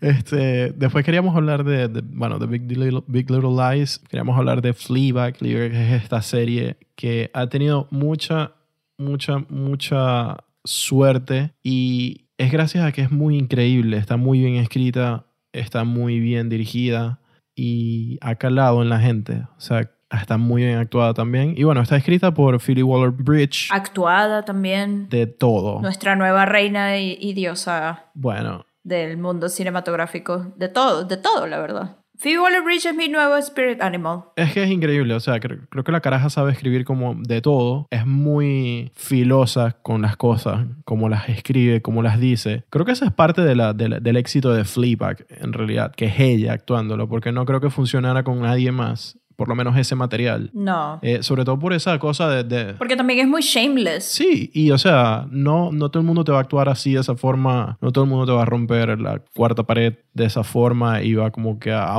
no sé, ese sentimiento de pertenencia con el material es muy propio de ella. Pero bueno, Fleabag la escribe toda Phoebe Waller-Bridge y la dirige toda Harry Bradbeer, a excepción del piloto, y se siente esa cohesividad en la historia y las situaciones. Es muy bueno. ¿Sabes también quién está detrás de, de Fleabag? hasta cierto punto, eh, Annapurna Pictures. Annapurna llevó el monólogo de Fleabag al teatro. Coño, qué increíble. Sí, es que Annapurna está en todos lados. Están en quiebra, pero están en todos lados. Me encanta. es una gran personalidad. Pusieron como un challenge de, de quién, quién, quién dirige tu película. Sí. Y fue demasiado lame. Hay una serie que está toda dirigida por Matthew Weiner Matthew Weiner fue el creador y también director de muchos episodios de Mad Men. Mad Men es mi serie favorita de la eternidad, de todo el mundo. Es mi serie favorita. No la, no la pusimos aquí porque la verdad Mad Men no tuvo tanta presencia de directores cinematográficos, pero sí es una serie muy cinematográfica en sí. Que eso es lo valioso de esa serie, que es como mucha gente eh, dirigiendo, pero el material siempre se siente como... Consono. Sí, que es es fiel a lo que creó Matthew Weiner y, a, todos los personajes. En fin. Sí. Luego terminó Mad Men y mm, Matthew Weiner hizo esta serie que se llama The Romanovs. Es una serie de antología producida y mm, distribuida por Amazon. Y es una serie en la que cada, son creo que ocho episodios o algo así. En la que cada episodio cuenta una historia diferente de personas que de alguna manera tienen algo que ver con la dinastía de los Romanovs es una, digamos, una eh, como premisa muy particular, muy interesante, porque además casi todo pasa en Estados Unidos, pero hmm. eh, bueno, casi todo, porque hay un par de episodios fuera de Estados Unidos. Pero a mí me gustó mucho, no es totalmente buena, tiene unos tres episodios que la verdad son catastróficos, pero hay otros tres, cuatro episodios que están increíbles, que vale muchísimo la pena ver. Hay un episodio con Christina Hendricks que está muy, muy bueno, creo que es uno de los más cinematográficos de, de toda la, de toda la temporada. Yo recomiendo que la vean, es una serie corta, apenas ocho episodios, Matthew Weiner está detrás de la serie y pues no, no tiene pérdida, la verdad. Entonces, The Romanovs, el señor que hizo la mejor serie de la historia de la televisión que se llama Mad Men. Así es, exactamente. Bueno, queremos culminar como esta lista con tres series también muy buenas, todas de HBO. Vamos a aprovechar que vamos a cerrar con HBO. Y la primera es bueno, de esta lista al menos. High Maintenance es súper interesante porque comenzó como un proyecto de, de Vimeo, como una web series creada por Katja Bleachfield y por Ben Sinclair, que es un personajazo. Y HBO compró, le compró la serie a ellos dos y ahora ellos se hacen cargo de la serie en HBO y ya ha estado ya al aire como por cuatro temporadas. Y es muy interesante. Es también episódica, es también antológica. Bueno, no sé si antológica, no sé si, si, si ese sea el término, pero todas las historias que suceden en Nueva York, eh, están ambientadas en Nueva York, son alrededor de el tipo que les reparte la marihuana a todas estas personas. Entonces vemos historias diferentes a lo, a lo largo de, de, Nueva York. Marihuana. Sí, marihuana 420. Pero bueno, en fin. Entonces. eh, marihuana aparte, es súper interesante cómo está escrita. Marihuana aparte, ¿por qué dije eso? No sé, no sé qué está, es pasando. Muy interesante.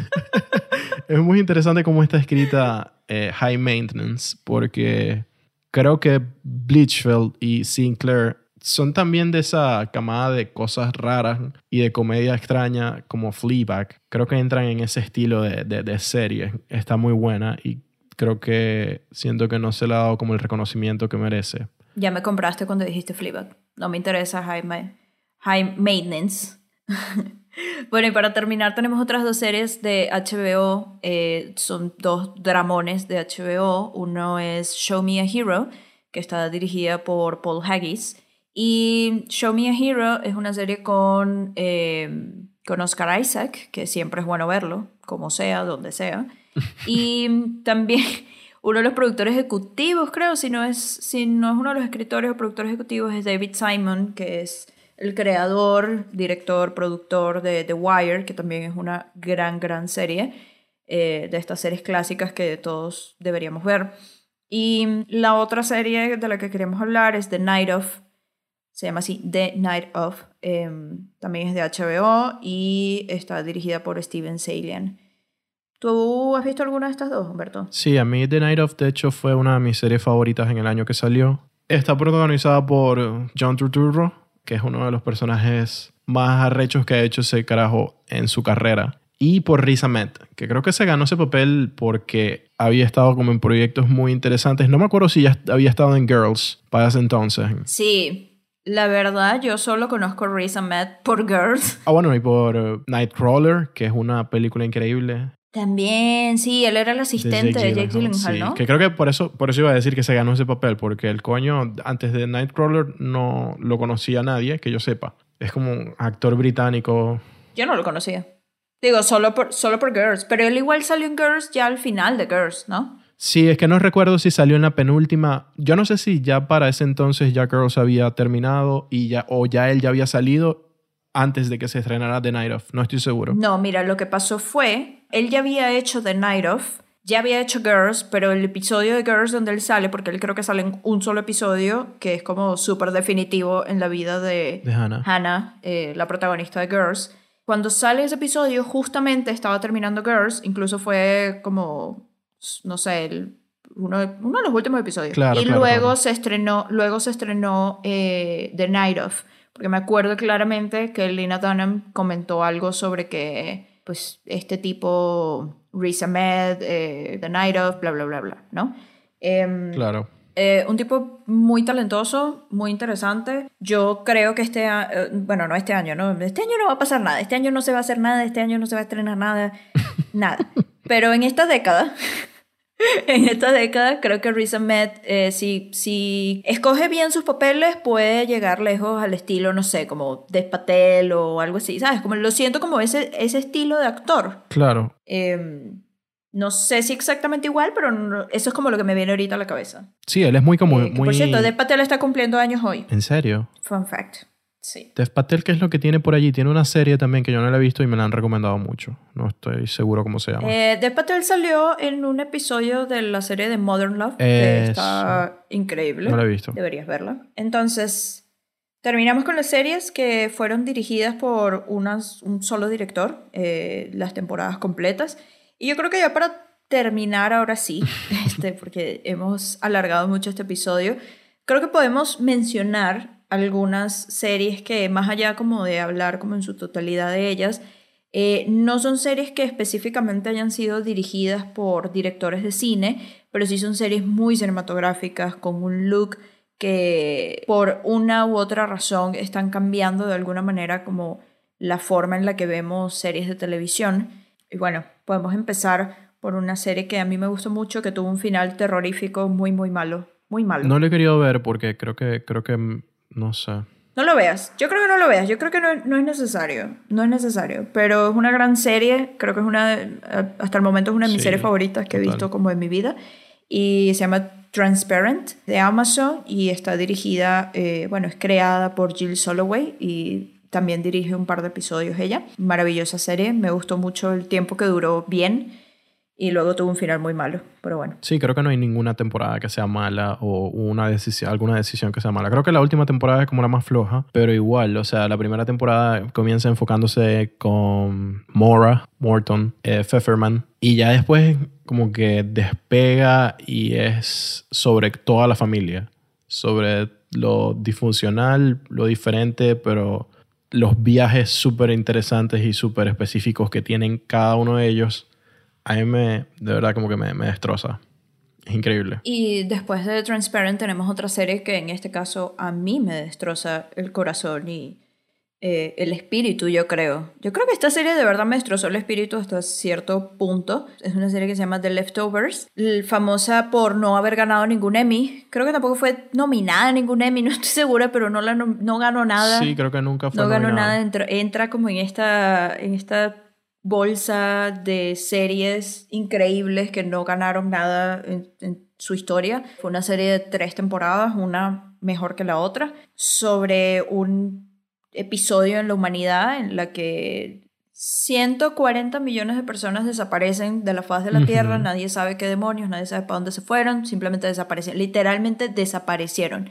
Y la serie trata sobre la gente que queda atrás, la gente que queda en el mundo, que queda en la Tierra, en teoría, y cómo toman, cómo el mundo en general toma este evento. Creo que no está tan difícil a lo que está pasando, perdón, no está tan diferente a lo que está pasando en este momento, Humberto. No, no me asustes así porque coño. Lamento, lamento decirlo. O sea, yo, yo, yo siento que The Leftovers puede ser la serie más catastrófica y más esperanzadora que hay. o sea, hay que ver las tres temporadas porque, coño, o sea, tanta desidia durante dos temporadas y media tiene que tener un payoff. Estoy segura que las personas que están escuchando este podcast en algún momento, alguien, si no han visto The Leftovers, alguien les ha dicho, mira, tú tienes que ver The Leftovers y no le han hecho caso a esa persona y aquí venimos nosotros a decirle que tienen que hacerle caso a las personas que te dicen que veas The Leftovers porque es definitivamente, no sé, yo creo que si no la mejor, una de las top 5 mejores series como de toda, de todo este siglo, creo yo. O sea,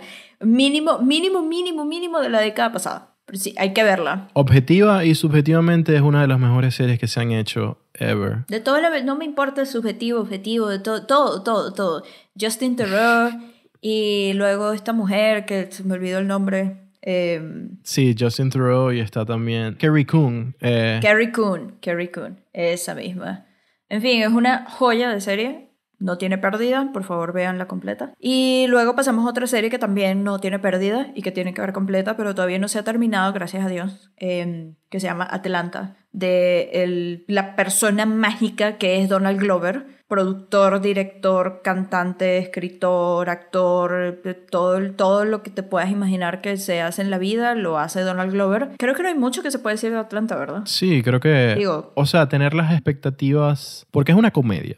Pero es una comedia rara. Pero van a divertirse viéndola. Porque es muy extraña. Sí, es como una dramedy, misterio, suspenso, romance. Tiene de todo. Sí, tiene elementos surrealistas, raros. que Tiene, tiene de todo. Situaciones absurdas llevadas a los extremos.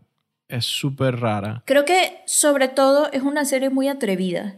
Es, es muy atrevida la manera en que decidieron hacerla. Y creo que es como una de mis cosas favoritas de esta serie y también obviamente Darius. y FX. El mejor personaje, el mejor personaje probablemente de los últimos años en la televisión. Teddy Perkins es uno de los mejores capítulos que han hecho Sí, ever para televisión. Coño, qué buen capítulo. Y es de, de FX también, que es, una casa que hace cosas interesantes. O sea, no solamente está HBO, ni Amazon, ni Netflix, va, o sea, ya todo el mundo sabe que existen, pero coño, FX hace cosas muy interesantes. Vamos a tener otra serie de FX aquí, por cierto. Eh, pero bueno, la siguiente que queríamos mencionar, eh, también de Damon Lindelof, es Watchmen. Eh, se estrenó este año. Damon Lindelof es el, bueno, no sé si lo mencionamos, pero es el creador de Leftovers. Creo que no lo mencionamos antes. Sí, es el creador junto a Tom Perrotta de Leftovers y ya Damon Lindelof es súper conocido en la televisión. Hizo Lost, eh, una de mis series favoritas. Pero este año hizo Watchmen para HBO también y es súper buena. Es totalmente inesperado las decisiones que toman con respecto a los personajes de Watchmen, la novela de Alan Moore. Y creo que es lo mejor que ha salido de HBO este año. Proba- Mm, probablemente. No estoy, no, ¿Qué más ha salido de HBO este año? Bueno, de todo lo que hemos dicho. Han salido demasiadas cosas. De este año no sé, porque no he visto muchas cosas de este año de HBO. Salió el año pasado, Watchmen. Y no terminó este año. No estoy segura, no lo he visto. No lo he visto. O sea, salió. No estoy segura. Lo siento. Bueno, creo que es una de las, de las mejores series que han, que han hecho sobre personajes sub, medio superhéroes. Pero, no sé, con la mano de, y dirección de, de este carajo, de Damon Lindelof, creo que es muy apropiado decir que es una de las cosas más interesantes que ha hecho HBO y arriesgada. Y está bien que la hayan cancelado porque una temporada era suficiente. Eso es todo lo que voy a decir. Y otra cosa, y otro, y otro riesgo, digamos, que tomó HBO fue con la serie de Chernobyl.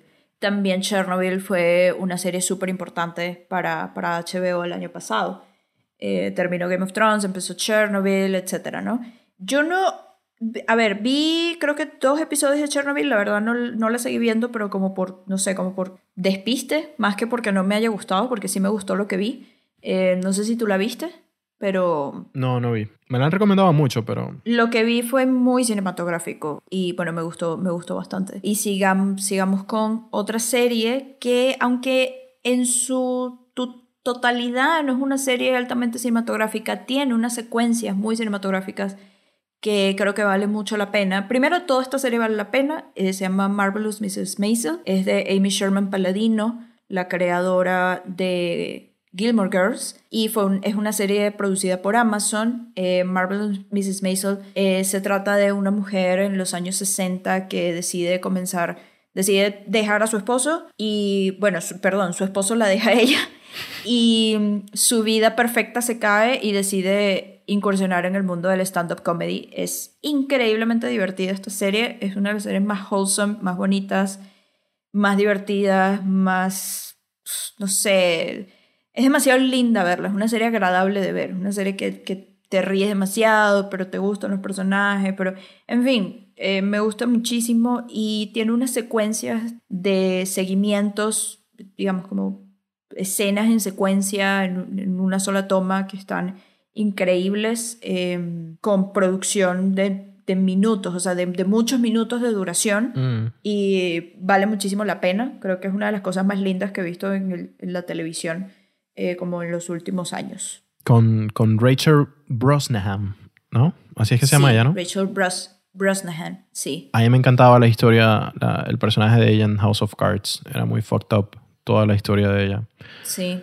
Pero no, bueno. no he visto, no lo he visto. Es súper interesante esa. Pero bueno, voy a verla, a ver si veo esta Sí. Marvelous Mrs. Maisel. Además ha ganado, creo, creo que ya ganó dos años o ganó mínimo un año como mejor serie de comedia en, tanto en los Emmy como en los Golden Globes. Entonces, bueno, vale la pena echarle un ojo. No tiene pérdida, es muy bonita serie. Creo que tanto visualmente como en historia vale muchísimo la pena. Ok. Creo que, creo que este año estaba como para eso mismo, pero Fleabag llegó. Entonces no, no pudo, no Sí, se pudo. y todo. Pero bueno, para finalizar la lista de, de, de estas series con esa esencia, tenemos Fargo, creada por Noah Hawley. Y Fargo viene, no es una adaptación, sino que toma las ideas de los Cohen, los hermanos Cohen, y su película Fargo, que es súper buena. En, en la filmografía de los Cohen creo que está muy alta, en mi lista por lo menos. Pero creo que la serie es muchísimo mejor. Fargo es, son historias de crímenes que suceden en Fargo. Eh, no me acuerdo si es Dakota del Norte o Dakota del Sur. sé que está entre esas dos, entre esas dos ciudades. Pero bueno, es súper interesante porque todas las temporadas hasta ahora han sido una historia diferente, ambientada en Fargo. Y desde la, desde la elección de los, persona bueno, los personajes, desde la elección del casting hasta las propias tramas de cada una de las temporadas, no sé, logran capturar como la esencia y el tono de los Cohen que no sé si alguien más pudiera haber hecho. Y cada temporada creo que se supera en calidad una de la otra. Y bueno, esperando la nueva temporada que está protagonizada por Chris Rock. Así que pendiente. Sí, Fargo está increíble. o sea, no sé, no sé qué más decir. Fargo está maravillosa. La primera temporada me dejó loca. Y la segunda temporada la vi como hasta la mitad, creo. luego no la seguí, pero de nuevo, no la seguí por despiste mío, no porque fuera, no porque no fuera una buena serie, es muy buena serie. Y creo que incluso me gusta más que la película. La película no me encantó. Claro. Eh, la serie me atrapó muchísimo más y bueno, me gustó mucho. Luego tenemos una serie que creo que, bueno, es tu, es tu, tu espacio, tu, tu té, eh, que se llama Succession de HBO, que es como la es como, siento que Succession es como el último evento cultural, bueno, más que cultural, de culto de la televisión que ha salido como en los últimos años. Todo el mundo ama Succession. Todo el mundo está viendo Succession. Sí, creo que es porque es una serie que tiene todo, o sea, tiene como una comedia muy específica del cine de Adam McKay, que es uno de los productores ejecutivos. La serie está creada por Jesse Armstrong, pero la dirigen varias personas. Siempre los, los favoritos de, de, HBO, no sé, Jeremy Podeswa, toda esa gente que dirige, que dirige en HBO siempre la llamaron para hacer Succession, pero Succession se siente también como una película de una película larga con ese tono afilado de la comedia de Adam McKay en un setting no tan, no sé, tan chill, que es el mundo de los negocios y el mundo de las herencias y los negocios familiares y de familias súper disfuncionales. A mí me parece una serie familiar adorable. sí, adorable es como la palabra más apropiada para describir Succession. Creo que es lo mejor que hace el casa. Sí, eh, en realidad yo decía Watchmen, pero creo que Succession es. No, en realidad, porque dije Watchmen? O sea, está Succession y después vamos a hablar de Barry también, de HBO. Barry también es una de las series de comedia, pero tiene unos tintes de thriller y de, de drama eh, muy interesantes. Esta Barry es creada por Bill Hader y Alec Berg. Alec Berg, que ha participado como en muchos proyectos últimamente, conocido por Silicon Valley, eh, también serie de HBO. Pero Barry también tiene esa, esa esencia de, de, las situaciones llegadas como al extremo y de ese concepto de fish out of the tank con el personaje de Bill Hader, que es interesante. Si no la habéis visto, no te voy a contar nada, pero está muy bien dirigida. Muchos de los capítulos están dirigidos por el propio Bill Hader y muchos por Hiro Murai, también el director de Atlanta, lo cual hace que la serie sea muy, bueno, tiene, tenga esa estética de Hiro. ¿Y Estefan dirige algún episodio? ¿O no? Estefan, Estefan se tapa la nariz así. Y dice... Para guardar los secretos. Action.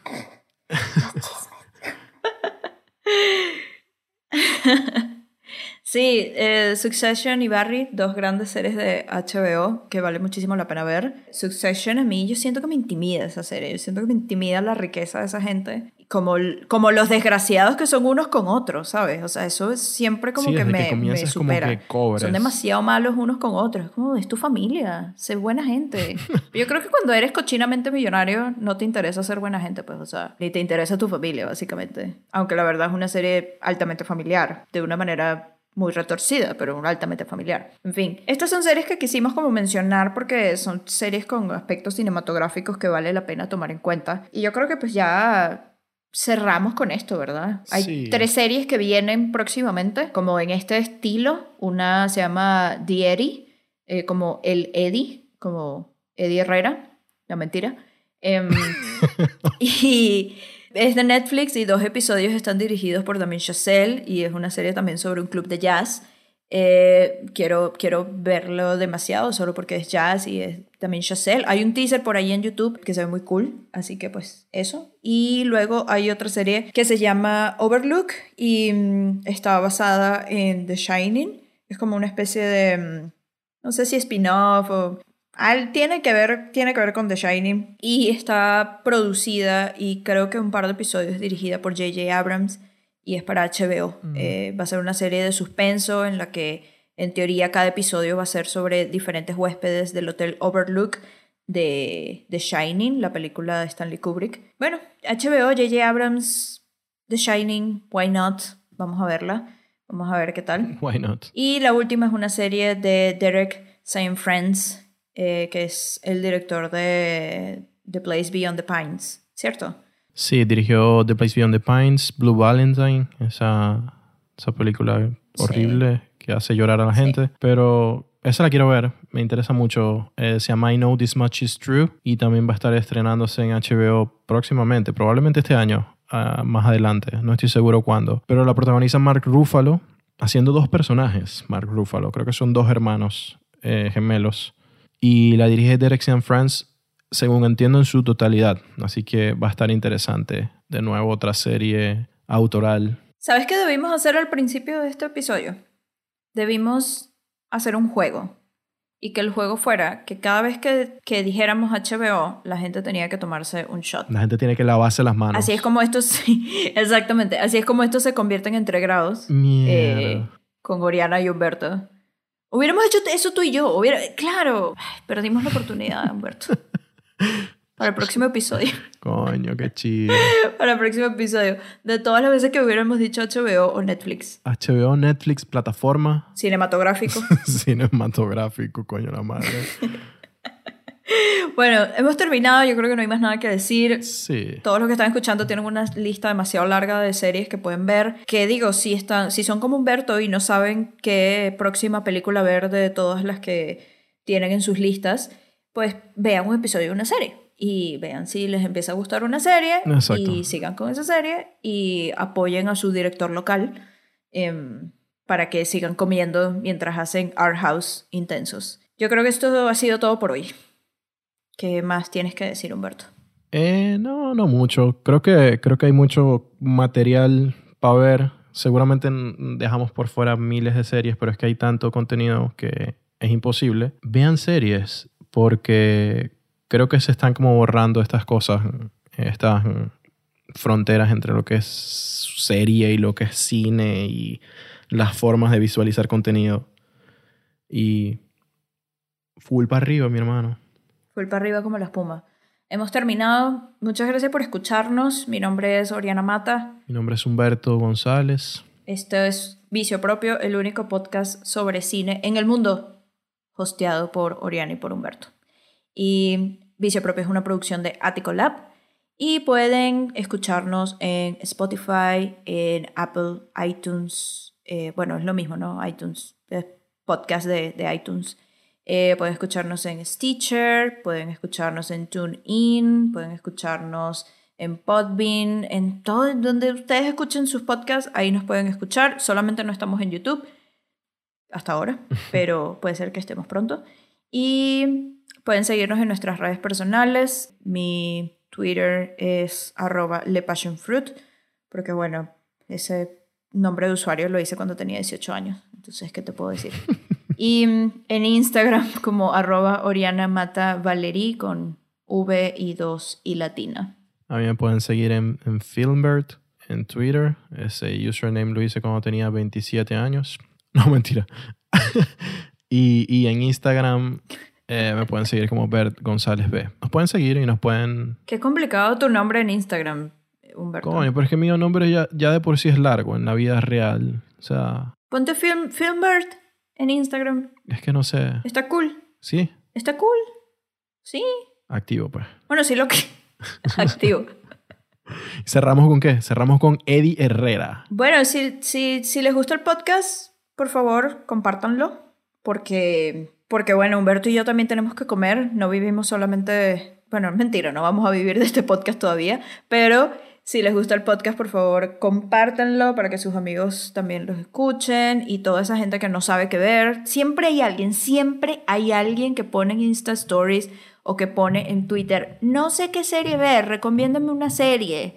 Porque ya vi todo Tiger King. Por favor, ¿qué puedo ver ahora? A esos amigos que publiquen eso durante la cuarentena, por favor, mándenles el link de este episodio y díganles, mira, Oriana y Humberto got you cover, puedes ver cualquiera de estas series y hagan algo bueno por la gente, ¿sabes? Y lávense las manos. Eso es lo, que, lo más importante de este episodio, lávense las manos. Estamos en cuarentena, no hay excusa, lávense las manos, vean series y escuchen Vicio Propio.